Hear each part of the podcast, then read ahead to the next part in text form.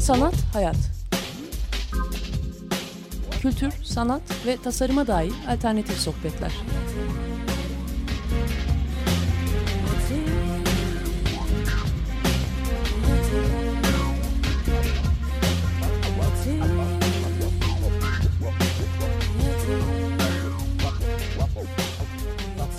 Hazırlayan ve sunan Aslı Kırbaş.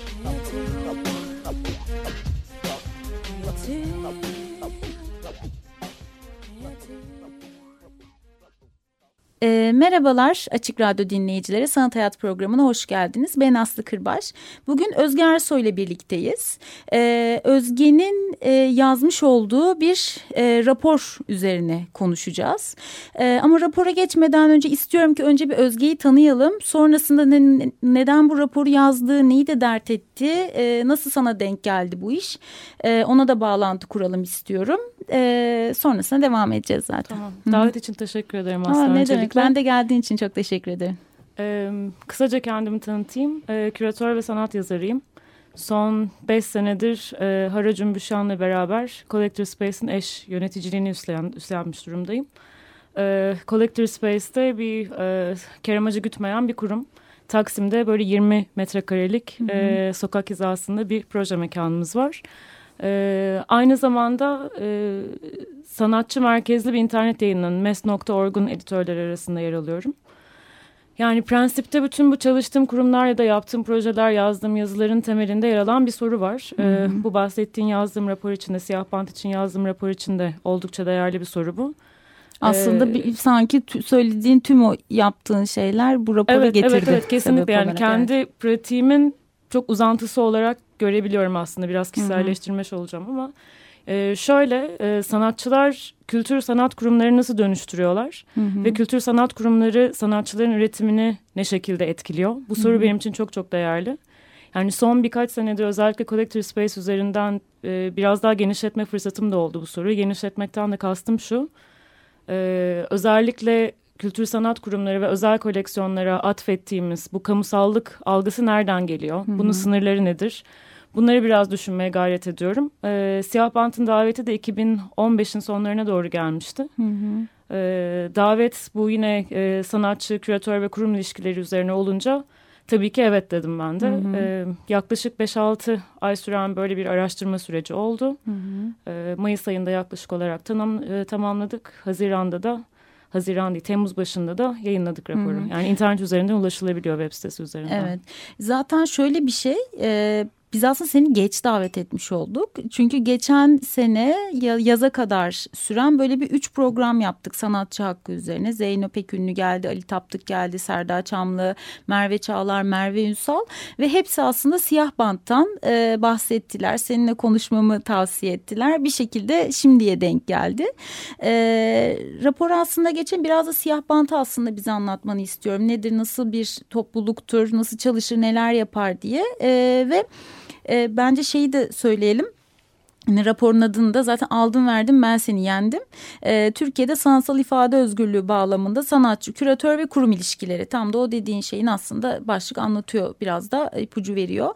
Ee, siyah bantı dinleyelim. Sonra da e, bu raporu işte nasıl ve hangi ihtiyaçlar üzerine biraz daha detayına girelim ortaya çıkışını. Tabii. Hı hı. Ee, siyah bant 2011 senesinde kurulan bir girişim. E, temel hedefi şu, e, Türkiye'de sanatta sansürün aktörlerini ve yöntemlerini araştırmak. E, aynı zamanda sansürle mücadele yöntemlerini de e, tartışmaya açmayı hedefliyorlar.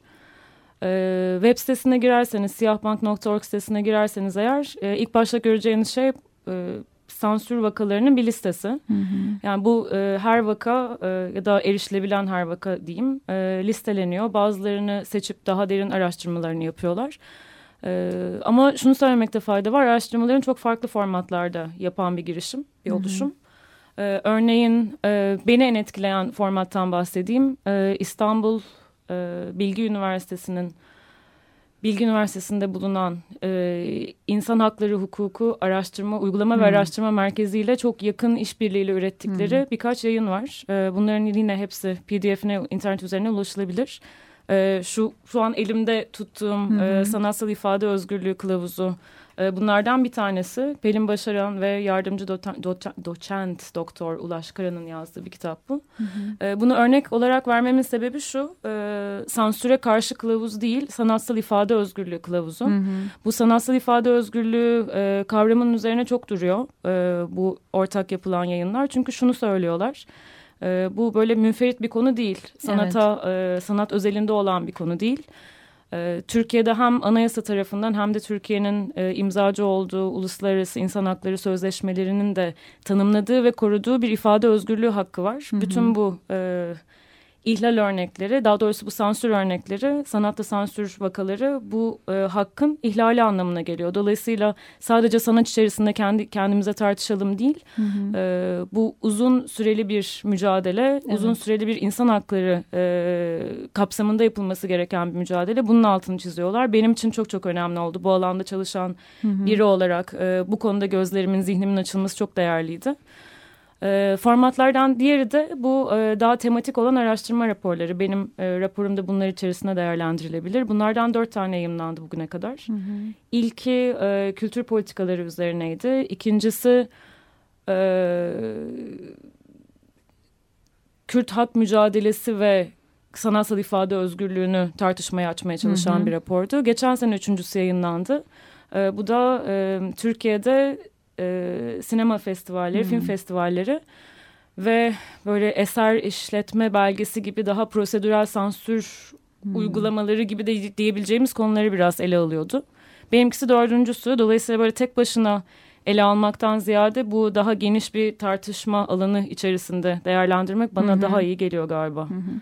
Ya aslında şunu anlıyorum. Biz hani böyle sansürle ilgili konuşuyoruz ediyoruz ya bunlarla ilgili örgütlenme var mı? Hani kim nasıl bir araya geliyor insanlar birbiriyle paylaşıyorlar mı konusunu aslında e, bayağı insan hakları meseleleriyle de ilgili e, ciddi akademik çalışmalar da yapan e, kişilerle de kontak kurarak yani aslında tam da yaptığı ve niyetlediği işi pratikte de metot olarak da gerçekleştiren hani senle işte bir tematik konu üzerine belki bağlantı kurup işte onu beraber yapma gibi e, bir anlamda kolektif gibi de çalışma diye algılıyorum yani biraz böyle içerisine yeni insanları dahil etme ya Kesinlikle. da işte e, üretimler yapıp hatta işte tüm aslında üretimlerini de herkese açma e, gibi bir şey kolayca erişebiliyorsunuz e, bu raporlara, çalışmalara. Peki e, senin raporun özeline geçersek aslında e, rapora bir olayı bize hatırlatarak başlıyorsun. Biraz bunun üzerinden gidiyor. E, hem biraz bu ihtiyaçlar ve olay üzerine çıkışını soracağım hem de nasıl bir metot izlediğini. Yani evet, sen mesela bu konuyla e, araştırma konusu anlamında da çalışıyorsun ama bir yandan da sanat alanının içindeki bir insansın da. Sanatçılarla da çok sık bir araya geliyorsun. Ve e, bunu bir araştırma konusuya birebir yaşayan insanlarla konuşarak yaptığını fark ediyorum ki raporu okuyunca okumamış olanlar için de bu metodunu da bir dinleyelim senden. Tabii bu demin söylediğine bir not düşebilirim Hı -hı. öncelikle. Ee, ben de biraz dışarıdan katıldım aslında Siyah Bant'ın çalışmalarına. Şöyle e, baştan beri takip ediyordum ama sadece web sitesi üzerinden takip ediyordum. Ama tanıştıktan sonra bazı toplantılarda ne yapabilirim, nasıl katkıda bulunabilirim Hı -hı. diye onlara kendi sorularımı yönelttim. E, dolayısıyla bazı atölye çalışmalarına katılma fırsatım oldu. Hı hı. E, yani isteyenler bu sürecin parçası olmak isteyen kişilere de gayet açıklar ve desteğe de ihtiyaçları var. Belki onu ufak hı. böyle bir dipnot olarak geçmekte fayda var. E, girişte bir vaka var dediğin gibi. Hı hı. E, geçen gün gazeteci bir arkadaşım e, bu soruyu sordu. Çünkü e, rapor şöyle başlıyor. E, 2000 16 senesinin Mart ayında e, Akban Sanat'ta gerçekleştirilmesi planlanan Post Peace Barış Sonrası isimli bir sergi vardı Hı -hı. ve açılışına beş gün kala sergi iptal edildi. Ee, ve ertelenmedi değil mi? İptal edilmişti iptal edildi. o sergi. Ee, ve burada e, kurumun yaptığı e, açıklamayı alıntılayarak ben başlamayı Hı -hı. tercih ettim. Ee, soru şöyleydi gazeteci arkadaşımla. Hani bu bir hiyerarşi mi? Neden e, bu kurumda olan vaka daha önemli? Niye diğerlerinden bahsetmedin? Hı hı. Çünkü sene içerisinde birçok farklı vakada gerçekleşti tabii ki. Yani bu böyle tekil bir durum değil. Ee, ama böyle onun sadece onun incelemesi, e, incelemesinden ziyade veya değerlendirmesini yapmaktan ziyade yapmak istediğim şey şuydu. Oradan e, sorular çıkartmak, biraz böyle elekten geçirmek Hı hı. ve hani hangi sorular temelde önümüze çıkıyor biraz onu görmekti. Evet sonra zaten olaydan sonra bir takım kavramları da sorgulayarak, kezleri sorgulayarak devam ediyorsun. Onlardan da aslında bahsedeceğiz. Bu arada e, rapora erişememiş olanlar varsa sanathayat.wordpress.com adresine girerlerse şu an programın tanıtımının içerisinde raporun linki de var. Oradan direkt pdf olarak ulaşabilir. Bir yandan bizi dinlerken bilgisayar başındaysanız da karıştırabilirsiniz de raporu. Ee, şunu söylemek belki yerinde olur. Ee, şimdi e, yani bir baskı sürecinden geçtiğimiz aşikar. Evet. Yani onu çok anlatmaya gerek yok belki. Ama e, özellikle Suruç'taki katliam sonrasında yaşanan saldırılar, Hı hı. e, bütün bu patlamalar, e, darbe girişimi, o hal, barış sürecinin sona ermesi e, gibi bütün bu konular kültür sanat alanına da tabii ki yansıdı. Evet. Ee, hani haberlere ne kadar e, ulaşıyor tam emin değilim. Çünkü tabii önem sırasında o kadar da evet.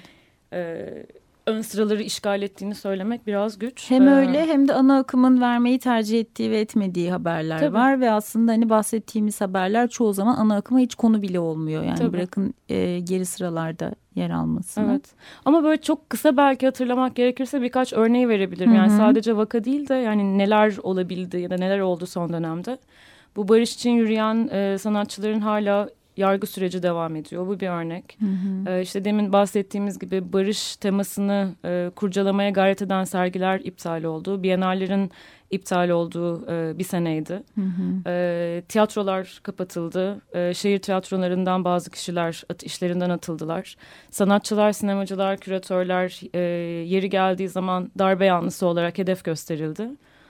E, bunun gibi birçok örnek var. Evet. E, belki şunu söylemek yine iyi burada. E, Siyah Pant'ın yapmaya çalıştığı şey e, sansürü dar anlamıyla tanımlamamak. Hı hı. Şunu, bunu kastet, şunu kastetmek istiyorum. Yani dar anlamıyla belki şöyle söyleyebiliriz. Devletin yaptığı engellemeler ve denetlemeler. Bundan çok daha geniş bir e, tanım yapmaya gayret ediyor Siyah Pant ekibi. Hı hı. Bu da şu. e, devlet dışı aktörler. E, bunlar e, kim olabilir? İşte tırnak içinde hassas vatandaşlar Hı. olabilir. Ki Mahalle, bu çok kullanılan bir tabir. Tabii ki. İşte toplumun hassa gösterdiği hassasiyet. Hangi toplum, hangi hassasiyet, Kesinlikle. kim bu konuda bir tepki gösterdi yoksa bunu iktidar mı böyle tanımlıyor? Bu sorumluluk ve hassasiyet meselesi sürekli böyle e, birinin elinden birinin eline hoplayan ve herkesin istediği gibi evirip çevirip e, kendine yontabildiği bir kavrama da dönüşmüş durumda. Kesinlikle. Ve sen de raporda aslında o olaydan sonra buna e, sorumluluk ve hassasiyet konusu üzerine e, yazıyorsun. Kesinlikle. Ee, ona ondan kesinlikle biraz daha daha detaylı bahsedelim Evet. ama onun öncesinde şunu Hı hı. e, ekleyeyim bu yönteme dair e, ve neden bu raporun yazıldığına dair. Hı hı. Ee, bu aktörler dedik farklı aktörlerin olması bunun yanında da sadece engelleme e, değil hani kısıtlama aşağılama e, hedef gösterme birçok farklı yönteminde olduğunu hatırlatıyorlar. E, bu yüzden de bence bu rapor e, e, bu araştırmanın bir ayağını oluşturuyor. Hı hı. Çünkü dediğim gibi yani devletle çok ilişkili bir alan değil bildiğimiz gibi Hı hı. e, güncel sanat alanı. E, işte birçok kurumun özel inisiyatiflerle kurulduğunu ve özel inisiyatiflerle yürütüldüğünü biliyoruz. Dolayısıyla biraz daha bireyler arasında ve benim kişisel olarak biraz daha denk gördüğüm bireyler arasında yani sanat alanındaki çalışan e, kişiler, Hı hı. emekçiler diyebiliriz, üreticiler diyebiliriz. Bunlar arasındaki ilişkilere bakmaya gayret ediyor. Hı hı. E, metod olarak şunu söyleyeyim. E, Siyah Bant ekibinin de desteğiyle bir e, yuvarlak masa toplantısı düzenledik ilk olarak. Yani belli bir soruları yazmaya çalıştım. O sorular aramızda gidip geldi. Bu yuvarlak masa toplantısını yaptık. Daha sonra da birebir görüşmelere ben devam ettim. Hı hı. Yani yaklaşık 30-35 kişiyle e, bu konularda konuşma fırsatı buldum. Bu tabii ki yeterli değil bence. Yani ama sadece başlangıç olarak Evet. belki görmekte fayda var o yüzden. E, bu e, konuşmalar yapılırken, bu görüşmeler yapılırken formata dair çok bir fikir yoktu aslında aklımda. Hatta ilk başta e, Siyah Pant ekibiyle de konuşurken diyorduk belki vakaların e, yeniden bir incelenmesi, Hı. tekrar bir derleme olabilir. Neler, hangi sonuçlar, hangi dersler çıkarıldı bunlara bakılabilir diye konuşmuştuk. Ama e, bu süreçte şunu gözlemleme fırsatı buldum. Çoğu zaman e, konuşmalar vaka e, vakalara sıkışıyorlar. Hı. Ee, sadece e, tek bir kurum, tek bir sanatçı, tek bir iş özelinde bazı tartışmalar yapılmaya çalışılıyor. Dolayısıyla böyle yapısal analizler üretilebilir mi sorusunu sorarak aslında hı hı. raporu yazmaya başladım. Bunu söyleyebilirim. Çünkü şey de dedin ya başında erişilebilen vakalar diye bir şey dedin. Bu bizim işte programın başında söylediğim o yaptığımız programlarda da gelen arkadaşların eleştirisi hani oluyor ve biraz işte yaşandı hadi yani kendi aramızda kalsın gibi oluyor ve aslında birçok olayda paylaşılmıyor. Hatta belki birçok kişi de o başına gelen olayla bir yalnızlık içine bile düşüyor olabilir. Yani o sıkıntı sadece onunla birlikte yaşıyor diye biraz bu işin sanırım çözümünün e, önemli adımlarından bir tanesi paylaşmak ve anlatmak benim anladığım kadarıyla hep sizlerden Kesinlikle. dinlediğim. Yani Siyah Bant'ın da vurguladığı e, konulardan bir tanesi de o yalnızlaşma, yalnızlaştırma Evet. Ee, hem bir taktik ki bu insanı hem de bir sorun. Evet ümitsizleştirmek ve vazgeçirmek için e, en temel ve stratejik şeylerden bir tanesi olsa gerek yani Tabii yalnızlaştırma ki. meselesi. Ee, bir de gündem gündem bu şekildeyken belki sanat alanındaki bir e, yani işiniz sergilenmiyor ya da tiyatronuz belki engelleniyor ya da filminize bir müdahale yapılıyor. Bunun belki çok önemli olmadığını düşünüyorsunuz. Fakat bunlar hiçbir zaman münferit olaylar değiller. Ben biraz daha böyle bakmaya Hı -hı. gayret ediyorum. Yani büyük bir problemin hepsi devamı gibi evet. geliyor. Dolayısıyla bunları e, ifşa etmek, hakkında konuşmak, e, aramızda daha sık konuşmak, daha sık tartışmak, hı hı. tartışırken hangi kelimeleri kullanıyoruz bunlara bakmak, bunlara çok değerli olduğunu ben düşünüyorum. Hı hı. E, tartışmak derken de onu e, rapora geri döneyim. Raporda da yapmaya çalıştığım şey e, vakalardan biraz sıyrılıp e, tartışmalar sırasında konuştuğum insanların hemfikir olmadığı bazı kavramlara bakmaktı. Bunlardan e, iki tanesi sorumluluk ve demin bahsettiğimiz sorumluluk Hı -hı. ve hassasiyet kelimeleri. E, ve bununla beraber genellikle e, sansür konusu e, konuşulurken e, sanatçıların otosansürü üzerine hmm. tabii ki çok fazla e, söz ettiğimizi gördük ve gördük bütün gruplar içerisinde. Ancak kurumların nasıl otosansür yaptığını, hmm. kurumlar içerisinde bu dinamik nasıl işliyor bunu çok konuşmadığımızı fark ettik. Biraz da buna dair yazmaya gayret ettim. Hmm. Yani prensipte yapmaya çalıştığım bu gibi konularda alınan farklı pozisyonlar nedir? Yani hassasiyet evet. kelimesi nasıl kullanılıyor? Bir kurumun devamlılığının üstünlüğü olabilir mi? Bir tek bir sanat işinin gösterilmesinden ziyade. Yani biraz bunları kurcalamaya Hı -hı. gayret ettim. Ee, o halde şöyle yapalım. Bir şarkı dinleyelim. Sonrasında da e, bu kavramlar üzerine biraz sen bize anlat nelerle karşılaştığını, senin nasıl yorumladığını. Raporun oluşum sürecini böyle biraz bize şekillendirmiş olduk sayende. Ee, şimdi bir şarkı dinleyelim. Barış'ın bizim için Ariyem'den seçtiği bir parçayı e, dinliyoruz. Sonra sohbete devam ediyoruz.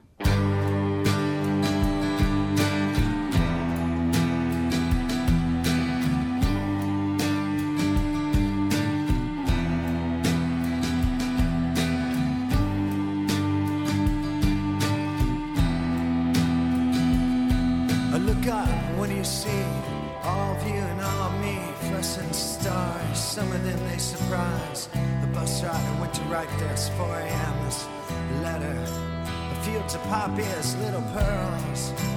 All the boys and all the girls, sweet tooth, each and every one a little scary.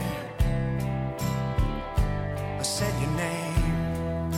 I wore it like a badge of teenage film stars, hash bars, cherry mash, and tinfoil tiaras.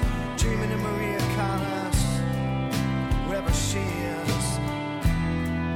This fame thing. I don't get it. I wrap my hand in plastic to try to look through it. Maybelline eyes, a girl's boy moves can take you far. The star thing, I don't get it.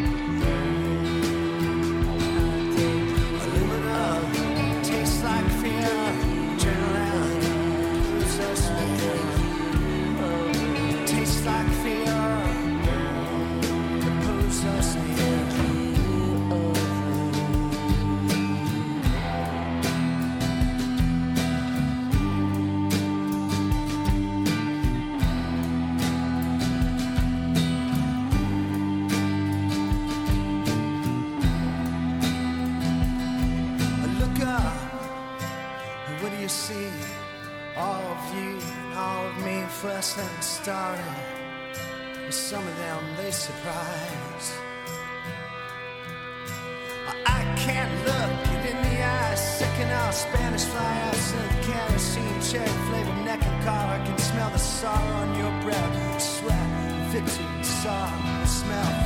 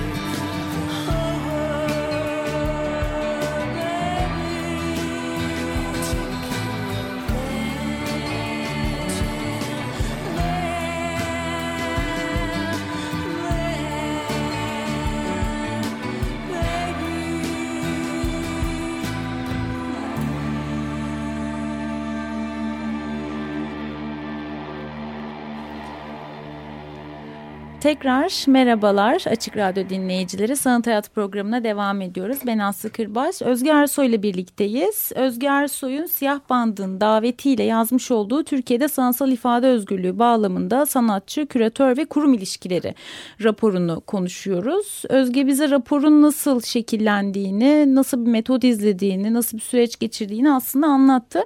Ve o süreçte e, bir takım kavramlar ya da işte bir takım e, bu kurum olsun, sanatçı olsun gibi gibi öznelerce nasıl değerlendirildiği konusuna birazcık gireceğiz. Bize detaylarını verecek. Ee, özellikle şu hassasiyet ve sorumluluk konusu çok öne çıkıyor. Ee, ve kimler nasıl okuyor bunu, nasıl değerlendiriyor? Biraz senden dinleyelim bunu. Tabii bu e, bahsettiğin hassasiyet ve sorumluluk kelimeleri e, Türkiye'de güncel sanat özelinde yapılan e, sanatsal ifade özgür, özgür e, sanatsal ifade özgürlüğü tartışmalarında her zaman e, karşımıza çıkanlar ve genellikle tıkandığımız noktalara e, işaret ediyor da ayna tutuyor diyelim. E, ikisi de çok muğlak kavramlar. Oldukça kaygan zeminlerde Evet. var oluyorlar. E, dolayısıyla bunlar nedir ilk başta biraz anlamaya gayret ettim ama daha çok onu böyle e, netleştirmektense çünkü netleştirmek çok mümkün değil. E, daha çok hangi söylemler yaratılıyor bu kelimeler, bu kavramlar etrafında biraz bunu e, kurcalamaya gayret ettim. E, sorumluluktan başlayabiliriz. Çok kısaca e, özetlemeye gayret Hı hı. edeyim ben. E, sorumluluk kavramını ilk başta sanatçılara sormaya çalıştım. E, işte sizin kime karşı sorumluluğunuz var ya da bir iş sergilendiği zaman işin sorumluluğu kime aittir diye. E, öncelikle bunun yasal bir tartışma olmadığını e, söylemek istiyorum. Çünkü e, yasal taraftan baktığımız zaman herkesin sorumluluğu var. Örneğin mesela Aslı bir sanatçısın, ben küratörüm. Birlikte biz bir sergi yaptık ve e, Açık Radyo'nun e, düzenlediği bir sergide Hı hı. işin sergilendi. Ve işin üzerine bir soruşturma açılırsa eğer e, sorumlu olan sadece sen değilsin. Hem Hı hı. sen hem ben hem de düzenleyici olan kurum sorumlu tutuluyor. E, ama bunu zaten çok tartışılacak bir tarafı yok Evet. diye tahmin ediyorum. Biraz daha yani etik bir tartışma diyebiliriz Hı hı. bu yüzden. Yani sana bazı sanatçılar yani çok farklı fikirler var onu söylemekte belki e, onu söyleyebilirim. Bazı sanatçılar sadece kendilerine karşı hı. sorumlulukları olduğunu söylüyorlar. Diyorlar ki hani kurumlar gelir e, gelir geçer. Önemli olan sanatın kalıcı olması ve sanatın sürekliliği. Hı. Dolayısıyla ben sadece o büyük S harfiyle olan sanatın kurumuna hı. e, bir sorumluluk duyuyorum ve kendime karşı sorumluluk duyuyorum diyen bir grup var. E, başka bir grup şöyle söylüyor. Biz bir sergi yapıyorsak e, bu beraber bir risk alma alanıdır. E, eğer bazı söylemleri zorluyorsak, bazı zor soruları sormaya gayret ediyorsak birlikte risk alalım. Dolayısıyla bunu paylaşırsak zaten çok daha kuvvetli bir ve ayakları daha yere sağlam basan bir sergi yapabiliriz e, diyen kişiler oldu. E, buna karşı çıkanlar da var. Onlar da şunu söylüyorlar. E, kurumlar zaten kamusal bir misyonla kurulmuş durumda. Dolayısıyla onların e, daha geniş e, bir kitleye, daha e, farklı bir kitleye karşı sorumlulukları var. Ben denk değilim o yüzden kurumla diyen kişiler de oldu. E, hassasiyete gelirsekse gelirsek ise e, şunu hatırlatabilirim belki. E, Siyah Bant'ın kurucuları arasında yer alan Banu Karaca ve Pelin Başaran'ın da bunun üzerine hassasiyet kelimesi üzerine yazdığı birçok yazı var. Özellikle toplumsal hassasiyet demin ifade ettiğim gibi. Ee, hani hem Banu hem Pelin e, şunun altını sürekli çiziyorlar. Bunlar çok kaygan zeminde var olan kelimeler ve konjonktüre göre değişiyor, şehre göre değişiyor. Ee, bugün e, kü tanım bazen yarınki tanıma uymuyor. Dolayısıyla bunu e, çerçevesini çizmekten ya da toplumsal hassas, hassasiyet var mıdır yok mudur olabilir mi demekten ziyade kim kullanıyor, ne şekilde Hmm. kullanıyor, e, hangi e, iktidarlar daha kuvvetleniyor, Evet, bu hangileri kayganlığı biraz buradan Evet. da geliyor. Çünkü isteyen gerçekten Kesinlikle. e, kendi menfaatine o e, çünkü de hassas da bir kelime yani. Yani oldukça eğlenceli. evet e, o yüzden de o büyük bir etki yaratıyor ister istemez yani bir de onu öyle lanse edildiğinde. Evet. Ee, yani biraz bunlara bakmaya Hı hı. e, gayret ettim. Ee, diğer taraftan düşünüyorum. E, belki o kurumsal otosansür konusuna girebiliriz. Evet. Bilmiyorum nasıl devam edelim. Öyle istersin? olabilir yani sansür ve otosansür konusunu in- yani bakıyorsun ama tabii bu şöyle soruları da yani benim de aklıma getirdi. Sen de aslında raporda giriyorsun. Şimdi sansür bir sanatçı taraflı sansür var bir de kurum tarafından bakılıyor. Kurum işte bir şekilde aslında az önce sorumluluktan bahsederken de belki sorumluluğu üzerine almaktan kaçınıp, kaçınmak için e, sansüre başvuruyor. E, ya da işte sansüre başvurmasını ya işte bu da gerekiyor yapmam gerekiyordu gibi de lanse ettiği zamanlar oluyor. E, biraz bu hani işte sanatçı nasıl değerlendiriyor, kurum nasıl değerlendiriyor bakış açısını merak ediyorum sansür konusunda. Tabii. Ee, belki biraz daha kurum tarafından e, ele alıp Hı hı. ele alabilirim ben şu anda. Çünkü örnek bir takım olaylardan da bahsediyorsun Tabii. hatta raporunda bu konuyu Tabii. anlatırken. Evet. Ee, şimdi güncel sanat alanından bahsediyorsak e, şunu söyleyeyim öncelikle. Yani biliyoruz ki kurumsallaşma çok son 10-15 seneye Hı hı. e, denk gelen bir süreç. E, işte müzelerin sayısının artması, e, kurumların sayısının artması, arşivlerin sayısının artması, bunların hem izleyici sayılarının yükselmesi hem de etki alanlarının büyümesi. Bunlar söz konusu olduğu zaman tabii ki baskı, onların üzerinde hissettikleri baskı da artıyor.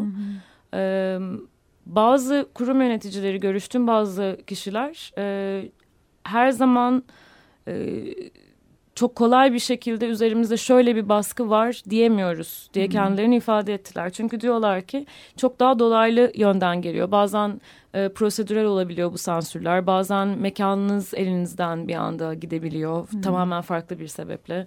Ee, bir sürü yöntem çıkarılıyor. Ee, ama diyorlar ki e, günün sonunda kurumsal otosansür yoktur demesi bir kurum yöneticisi için dünyanın en büyük naifliğidir. Çünkü siz günlük bazda her gün bunu yapmak durumundasınız diyorlar. Yani bu meşrulaştıran bir söylem de olabilir. Dolayısıyla bu eleştirilebilir. Fakat diyorlar ki bizim de endişelerimiz var, bizim de korkularımız var. Nasıl sanatçılar e, veya küratörler e, belli korkularla hareket ediyor ve üretimlerini o şekilde e, şekillendiriyorlarsa bizim de çok bir farkımız yok yok aslında diyorlar. E, ancak çoğu kurumun e, açıklamalarında ya da basın duyurularında bu tarz bir dil kullanmadığını görüyoruz. E, çünkü çok daha böyle e, nasıl söyleyeyim daha hukuksal, daha mesafeli. E, işte bu yine demin söylediğimiz hassasiyet konularını gözeterek ve sorumluluğumuz çerçevesinde böyle kararlar verdik gibi açıklamalar maalesef yapılıyor. E, ama diğer taraftan da şöyle diyebiliriz. Hani finansal olarak destek kaybetme riskleri var. E, eğer arşiv ya da koleksiyon varsa onu kaybetme riskleri var. E, basın tarafından hedef gösterilebilirler. Bir sürü devlet dışı aktör tarafından hedef gösterebilirler. Dolayısıyla bu korkular sürekli arka planda işliyorlar. Evet. Ve buna dair taktik geliştiriyoruz diyorlar. Şöyle çok güzel bir e, fikir beyanında bulunmuştu görüştüğüm kişilerden bir tanesi. Demişti ki siz korktuğunuz zaman ve bunun e, korkunuz doğrultusunda karar vermeye gayret ettiğiniz zaman bunu mutlaka çalıştığınız sanatçı ve küratörle birlikte e, ifade etmelisiniz. Bunu tartışmalısınız. Sizin eğer kararlarınız basına bir anda sansür vakası olarak çıkıyorsa bu ilk başta kurumsal çuvallamadır Evet. diyor. Yani o iletişimi yapabilmek zaten. Doğru ve bu e, sanatçıyı da bir de büyük bir şokla belki sanatçı bile bizde birlikte öğreniyor. Yani bu Akbank Sanat'taki olan olayda sanırım biraz öyleydi yani küratör dahil Ee, biraz bu hani nasıl e, söylensin kısmında e, da büyük bir şok yaratmıştı. Evet yani esasında. onları ifade etmeyi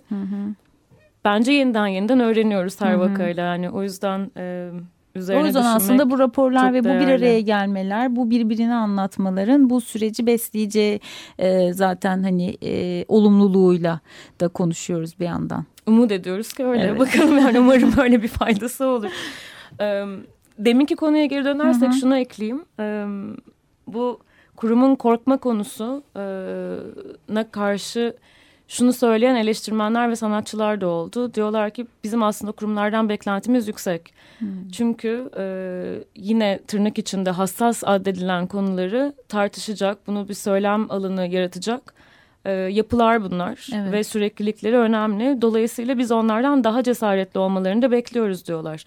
E, ve bu hani provokatif olan işlerin biraz daha az gösterilmesi, işte hassas işlerin biraz daha az gösterilmesi derken böyle yavaş yavaş acaba e, piştiğinin farkında olmayan tenceredeki kurbağalara mı dönüşüyoruz diye soranlar da oldu. Yani o Çok haklı bir kurumların kaygı bu da bir yandan. Tabii ki yani çünkü kurumun e, bazen fazla endişeli hareket etmesi tabii ki sanat e, üreticilerin de daha konformist yaklaşmalarına belki sebebiyet veriyor olabilir. Bir de şöyle bir şey var. En hassas olan konuları yine tırnak içinde o zaman kim tartışacak? Yani kimden Evet. bekliyoruz bunu? Köşe yazarlarından bekliyoruz, sanat kurumlarından bekliyoruz, felsefecilerden, şi- şairlerden mi bekliyoruz? Onu e, düşünmekte fayda var bence. Çünkü hakikaten herkesin beklentisi oldukça farklı. Evet yani şey de oluyor şimdi hiç olmamasındansa hani bu kurumları da ortamları da kaybetmemek adına o zaman tavizler verelim. Verelim verelim işte en sonunda zaten e, o sanatın e, icrası ve o sanatın aslında hedeflediği şeyi de yapamaz olma noktasına gelme riski de çok fazla var yani çünkü tavizler en sonunda kendini bitiriyor ve yapıyormuş gibi e, olmaya başlayacaksınız günün sonunda ne Evet. yazık ki. Ee, bir eleştirmen şunu söylemişti. Hani her şeye provokatif derlerse 1950'lerden kalan soyut sanat resimlerine mi bakacağız sadece Allah aşkına? Yani biraz daha e, cesaretli olması lazım kurumların e, diye eklemişti. Ama işte umudu olanlar da var. Her zaman gibi tamamen umudu kesen kişilerle de konuştum açıkçası. Yani belki bir gün geri gelir umutlar bilmiyoruz tabii ama o, oldukça farklı fikirlerin olduğu bir alan. Ee, böyle devam edelim bence raporla. Yine bir parça dinleyelim. Yine seni soluklandıralım. Sonrasında dönelim yine.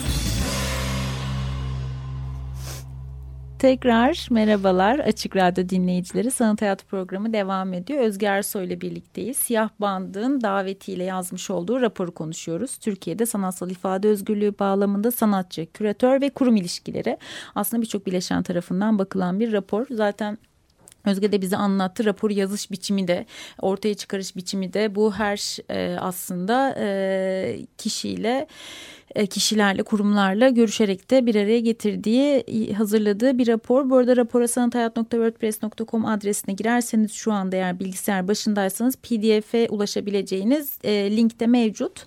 E, raporun içeriğine epey aslında girmiştik sansür konusunu e, ve sen görüştüğün kişilerin tepkilerini de bize anlatıyordun.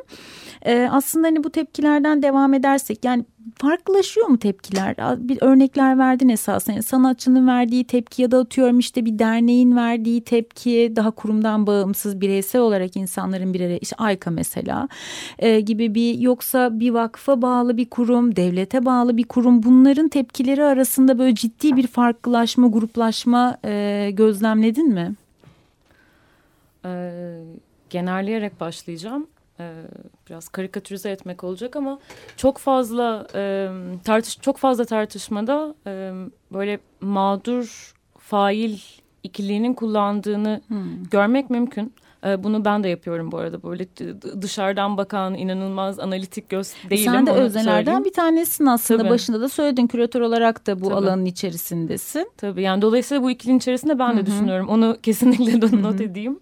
Ee, ama dediğim gibi bu siyah beyaz bir tabloyla genellikle karşılaşıyoruz. Ee, bunu tartışmanın veya bu ikiliyi kırmanın e, yöntemlerinden bir tanesi konu başlığı olarak kurumun devamlılığı ilkesi. Bu benim için e, en değerli bölümlerinden bir tanesi raporun. E, şöyle açıklayabilirim onu da. Mesela bir kurum yöneticisine gidiyorsunuz ve şunu soruyorsunuz. E, siz sergiden bir karma sergi var ve bir işi e, çıkarmayı önermişsiniz ya da çıkarma kararı vermişsiniz sanatçıyla ve sanatçısız. E, kurumun devam yani bir risk olsa riskli olduğunu düşünüyorsanız bu işin eğer bir tehlike başınıza gelecekse bu e, sansürü uygulamama durumunda hangisi daha önemli olurdu? Hmm. Tek işin orada kesinlikle sergilenmesinin sergilenmesinden emin olmak mı yoksa kurumun devamlılığını sağlamak mı? Çünkü bazı kurum yöneticileri şunu söylüyorlar. Biz tabii ki sanatçıların üretimlerini göstermek, onların pratiklerini tartışmaya açmak için buradayız ve oradan daha geniş konulara sıçramak hmm. için buradayız. Ama e, hedef kitlemiz sadece sanatçılar değiller e, çok daha geniş bir izleyici kitlesi olduğunu, dolayısıyla sorumluluklarının çok daha büyük olduğunu, bu e, büyük kitle içinde bir e, tartışma alanı, bir söylem alanı açma sorumluluklarının e, altını çizip diyorlar ki bazen kurum sanatçıdan da önce gelebilir. Hı hı. E, buna bir anda tepki veren e, kişiler de oldu tabii ki. E, ama şöyle savunuyor yine bu kişiler kendilerini. E, çok yani birkaç yüzyıldır bu otör sanatçı dediğimiz bir anlayış hmm. var. İşte e, biricik işler üreten, hmm. çok e, ulvi işler başaran vesaire. Şimdi yani karikatürize etmek için bu şekilde evet. söylüyorum. Yani bunu da biraz kırmamız lazım. Yani öncelikler bir kültürel bir üretimse sanatsal üretim, hı E, kurumun yaptığı kültürel üretimle sanatçının yaptığı kültürel üretim bir anda hemen bir hiyerarşiye girmemeli hmm. diyorlar. Yani bunları sadece sorgulamamız gerek. Bizim dediğimiz en doğrusu değil hmm. diyorlar. Bunun yani kesinlikle altını çiziyorlar ama diyorlar ki en azından tartışmaya başlayalım. Hmm. Ee, bunun karşısında e, birkaç sanatçı da şunu ifade etti. E, bu tabii ki olabilir. Hani kurum korkabilir, kurum diyebilir ki benim devamlılığım daha önemli. Fakat bu e, bir patern haline gelirse, sürekli tekrar eden bir hal alırsa bu sefer de bu sefer de suistimale dönüşme ihtimali hmm. çok yüksek. Çünkü o zaman siz diyorsunuz ki A sanatçısı gitsin, B sanatçısı gelsin. E, B olmazsa C gelsin. Bu e, böyle bir döngü olursa evet. da Yine tavizler aslında Kesinlikle. ve yine o azalma ve en sonunda yok olma yani. Evet yani bu garip bir şekilde kurum tarafından sarsılmayacak bir güven ve iktidar alanı o zaman tanımlanıyor. Hı hı. Bunun da tartışmaya e, tartışılmaya ihtiyacı var diyen sanatçılar oldu. Hı hı. Yani bu konuyu e, bu gibi prensipleri tartışarak kendi içimizde e, dillendirmenin değerini ben inandım açıkçası bu araştırmayı yaptıktan sonra. Çünkü benim için yine alanda çalışan biri olarak yani raporu yazan değil ama alanda Hı -hı. çalışan biri olarak e, iki tarafında yüzde yüz haklı olduğunu ben düşünmüyorum. Dolayısıyla bunu her e, vakada, her tartışmada yeniden değerlendirmek hem de hangi kelimeleri seçtiğimizi düşünerek değerlendirmekte fayda var. Evet yani şey aslında dediğin çok doğru. Bazen biz de konuşurken işte belki çok sanatçı taraflı bakıyoruz ya da işte kurumun haklı olduğu aslında en basit bir sözleşme konusunu bile konuşurken sözleşme mesela iki tarafı da koruyan bir şeydir. Bunu hep atlıyoruz. Sanki işte o sözleşme biri üzerinde birinin iktidar işte ya, ya sanatçının kurum üzerinde kurumun sanatçı üzerinde bir iktidar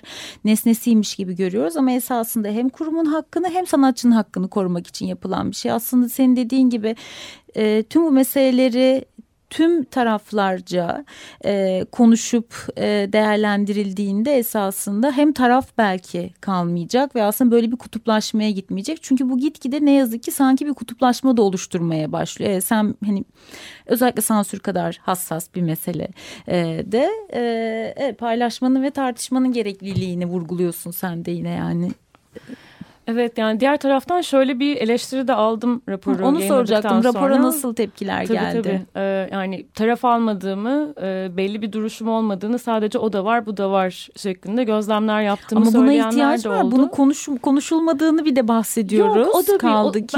ben- bence o da bir e, yani yine böyle arada kalır gibi olacak ama e, o eleştiriye de bence ihtiyacı var. Çünkü yine e, boykot konusunda da aynı şey tartışılıyor. Hı hı. Yani siz sansür uygulayan e, bir kurumu nasıl değiştireceksiniz? Yani ben biraz daha e, Pollyanna veya daha naif taraftayım. Benim için çok uzun soluklu bir mücadele ve Hı hı. e, kurumlara doğru soruları sorarak e, onları e, daha fazla şeffaflık talep ederek ama aynı zamanda kurumun dönüşmesine katkıda bulunarak talepleri, beklentileri e, daha yüksek sesle dile getirerek çok uzun vadede kurumların dönüştürülebileceğine inanıyorum ben. Ama e, bunun tam tersinde de bazı e, işte sanatçılar, küratörler diyorlar ki hayır eğer e, tamamen bir prensip olarak bir karşıtlık varsa gayet boykotlamak da bir seçenek.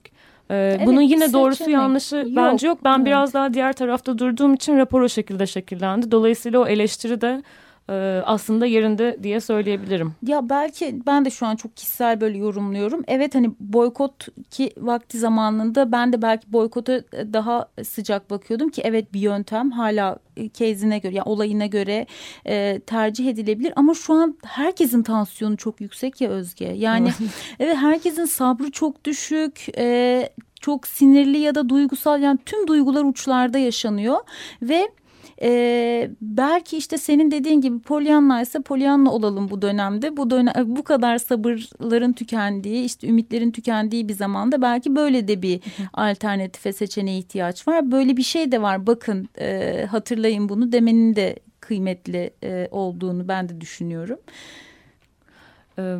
Bir örnek aklıma gelen söylediklerin üzerine. Örneğin Akbank Sanat'taki sergi iptali üzerine ee, yine bahsettiğim gibi genellikle işte kurumu suçlayanlar oldu, küratörü suçlayanlar oldu, sanatçıları suçlayanlar oldu. Herkes her biri için sorumsuz diyordu. Tamamen farklı sorumluluklardan bahsediyoruz burada. O konuşmadaki en e, yapıcı e, ne diyelim en yapıcı eylemlerden bir tanesi e, uluslararası bir grubun ki Siyah Banta buna dahildi. E, kurumun direktörüne yazdığı mektuptu. E, mektubu sonradan biz okuduk. Ee, hani cevap alamadıklarını e, ve hani bunun bir açık mektup aslında olmadığını, özel bir mektup olduğunu dolayısıyla kendi yeniden birisi bir yazı yazdı ve içerisine bir şekilde dahil etti sorduğu soruları. O sorular bence değerliydi çünkü e, risk faktörü çok önemli. Risk faktörünü nasıl ölçüyor kurumlar? Bu soru çok çok önemli ve çok muğlak bir soru. Bunu e, kuruma yöneltmişlerdi yani risk faktörü nasıl ölçüyorsunuz? Peki diyorlardı.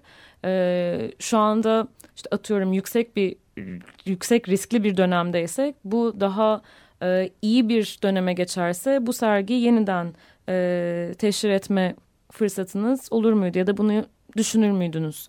E, bu tarz sorular sormanın ve uzun vadede her vakada böyle e, sorular sormanın biraz daha faydasına inandığımı belki Hı hı. söylemem lazım. Yani örnek olarak aklıma geldi. Aha, aslında bunu hani senin de yani rapor dışında ve raporda da önerdiğin sana soracağım sorulardan biri de bu, buydu. Yani sansüre karşı ya da işte benzeri herhangi bir olumsuz duruma karşı bireyselde ve örgütlenerek ne yapılabilir? Yani bunu azalt, azaltarak artık günün sonunda yok etmeyi ümit ediyoruz ya o güzel dünyada.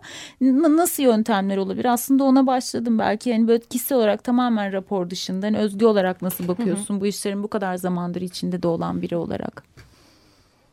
Ee, en başa döneceğim. İlk başta o yalnızlaşmanın e, önüne geçmeye gayret etmek. Yani her birimizin birey olarak yapabileceği şey bu. Yani çevremizdeki e, örneklere bakmak, vakalara bakmak, bunları ifşa etmeye devam etmek, konuşmaya devam etmek. E, bunları raporlayan e, kurumlara, oluşumlara destek olmak. Bunlar olabilir. E, bu belki mağdur ikilik, e, mağdur fail ikiliği üzerine biraz düşünmek yine evde diyelim. E, o mümkün bence çünkü günün sonunda e, bu tabii böyle 90'larda da yapılan bir tartışma da yani sansürün sadece e, yani salt bir negatif güç uygulaması olup olmadığı sorusu. Çünkü biz bazen sansür konuşmalarına, tartışmalarına kimin erişimi olup kimin olmadığına karar vererek, kimi dışarıda bıraktığımıza karar vererek de yapısal bir sansür uyguluyoruz. Evet bu da Ee, aslında sansürü eleştirirken benzer bir metodu e, seçmiş olmak oluyor aslında. Ee, bunun üzerine belki düşünmek Ee, ve yine söylüyorum ben bunların hepsine içerisine düşüyorum. Dolayısıyla böyle dışarıda e, güzel Aynayı- öğütler veren anne asla değil. İşte aynayı kendine tutuyoruz, bir tutuyorsun. yani, evet. Biz de ona şahit oluyoruz şu an. Ee, ve bunun dışında da hukuki tabii ki yöntemler var. Ee, o yüzden e, bu siyah bantın çıkardığı sanatsal ifade özgürlüğü kılavuzu yayınına örnek vermek istedim başta.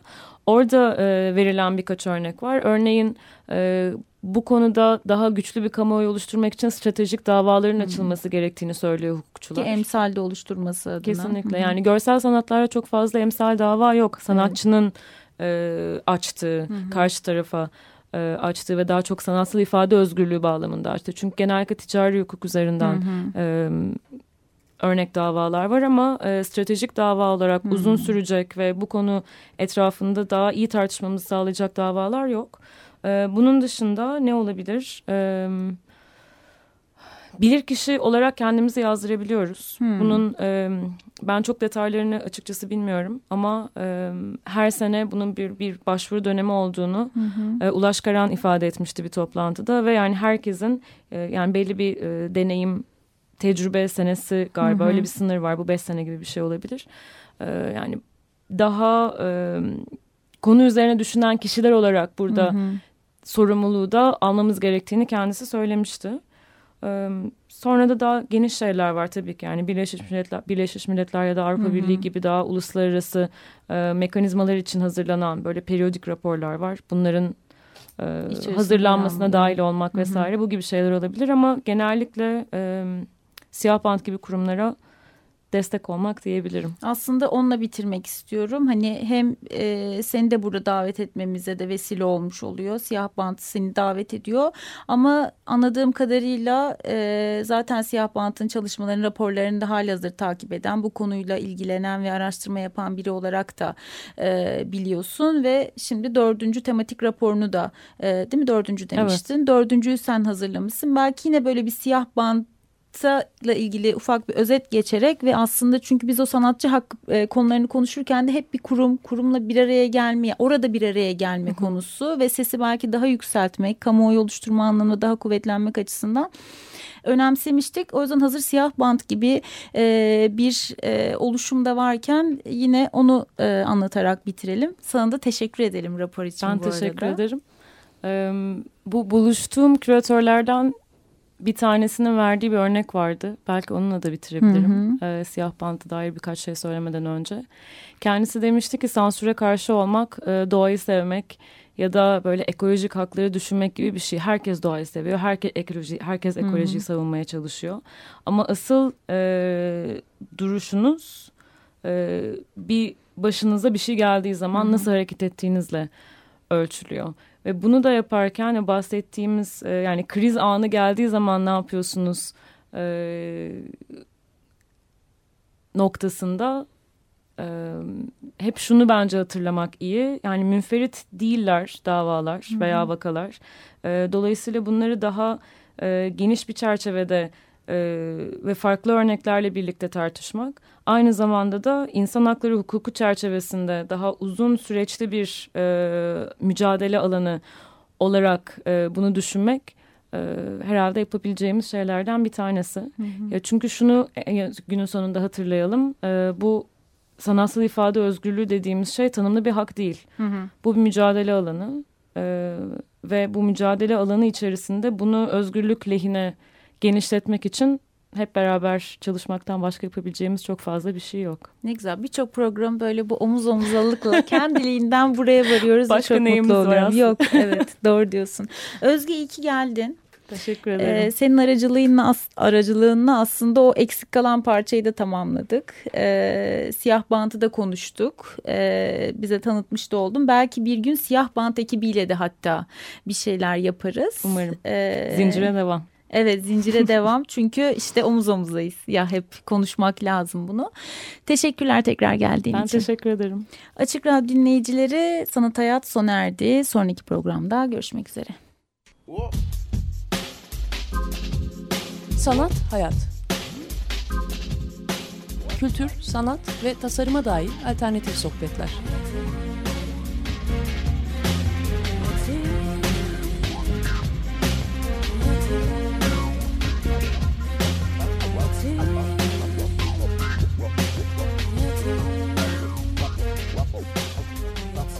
Hazırlayan ve sunan Aslı Kırbaş.